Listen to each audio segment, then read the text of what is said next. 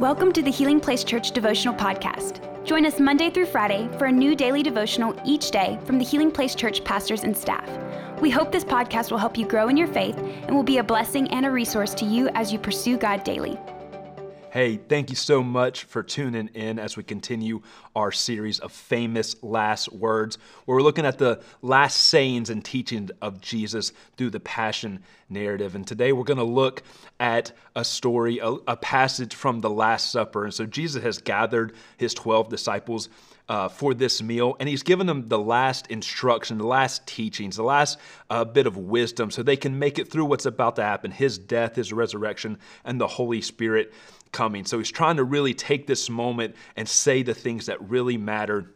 One of the things he talks about in detail is the promise of the Holy Spirit coming. So that's what we're going to look at today. We're going to look in John 14, uh, starting verse 16. It says this And I will ask the Father, and he will give you another advocate who will never leave you. He is the Holy Spirit who leads into all truth.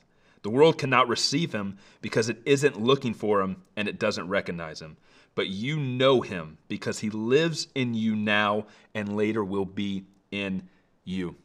I remember my sophomore year of college, I was in a computer science class. And for the grade of that class, it mostly consisted of doing coding projects. But this class was extremely hard, and I was not doing well. These projects were extremely difficult and I wasn't performing well at all. But then the teacher came one day and said, For the rest of the projects going forward, you can have a partner. Y'all can get together, do the project together, and submit the project and get the same grade. Well, I just happened to know and be friends with the smartest guy in the class. And so we got together, we got to do all the projects, he doing most of the work because he was so smart, and we got to submit those projects. And I got 100% on every single one of those projects and ended up making a good grade in the class, all because I had a helper that was with me. You know, another word for advocate from this verse is helper. When Jesus promises the Holy Spirit, he says, A helper is going to come to be with you.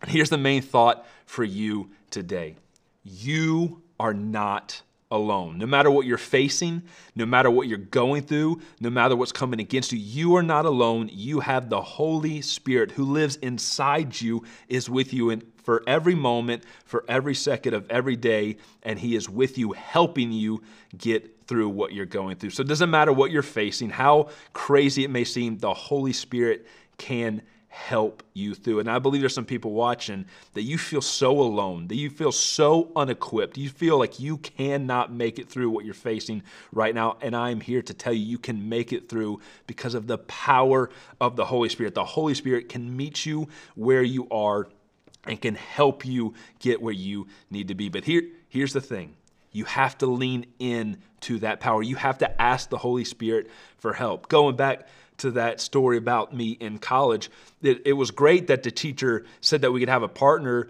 but it would have been very foolish of me if I said, No, I'm, I'm going to continue to do it. On, I'm not going to take advantage of knowing the smartest guy in the class. I'm just going to try to do this on my own. I can promise you, I would not have uh, gotten a good grade in that class. But I did ask for help. And it's the same with the Holy Spirit. The Holy Spirit is here to help you, He is with you in every circumstance, but you actually have to lean into that help. Too often, we try to do things on our own. We try to accomplish things through our own strength, our own might, our own wisdom, and we constantly fall. We have to lean in to the power of the Holy Spirit.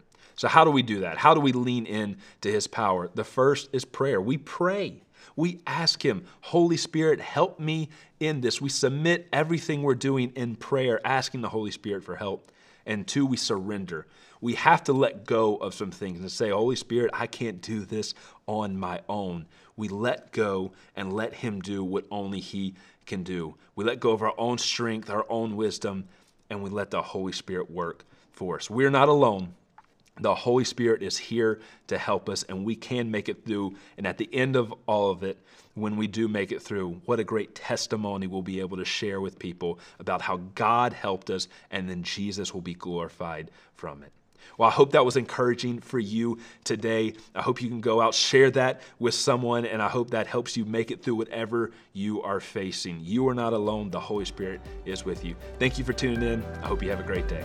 Thank you for listening. Take a moment to subscribe so you don't miss any of the daily devotionals, and be sure to share with your friends.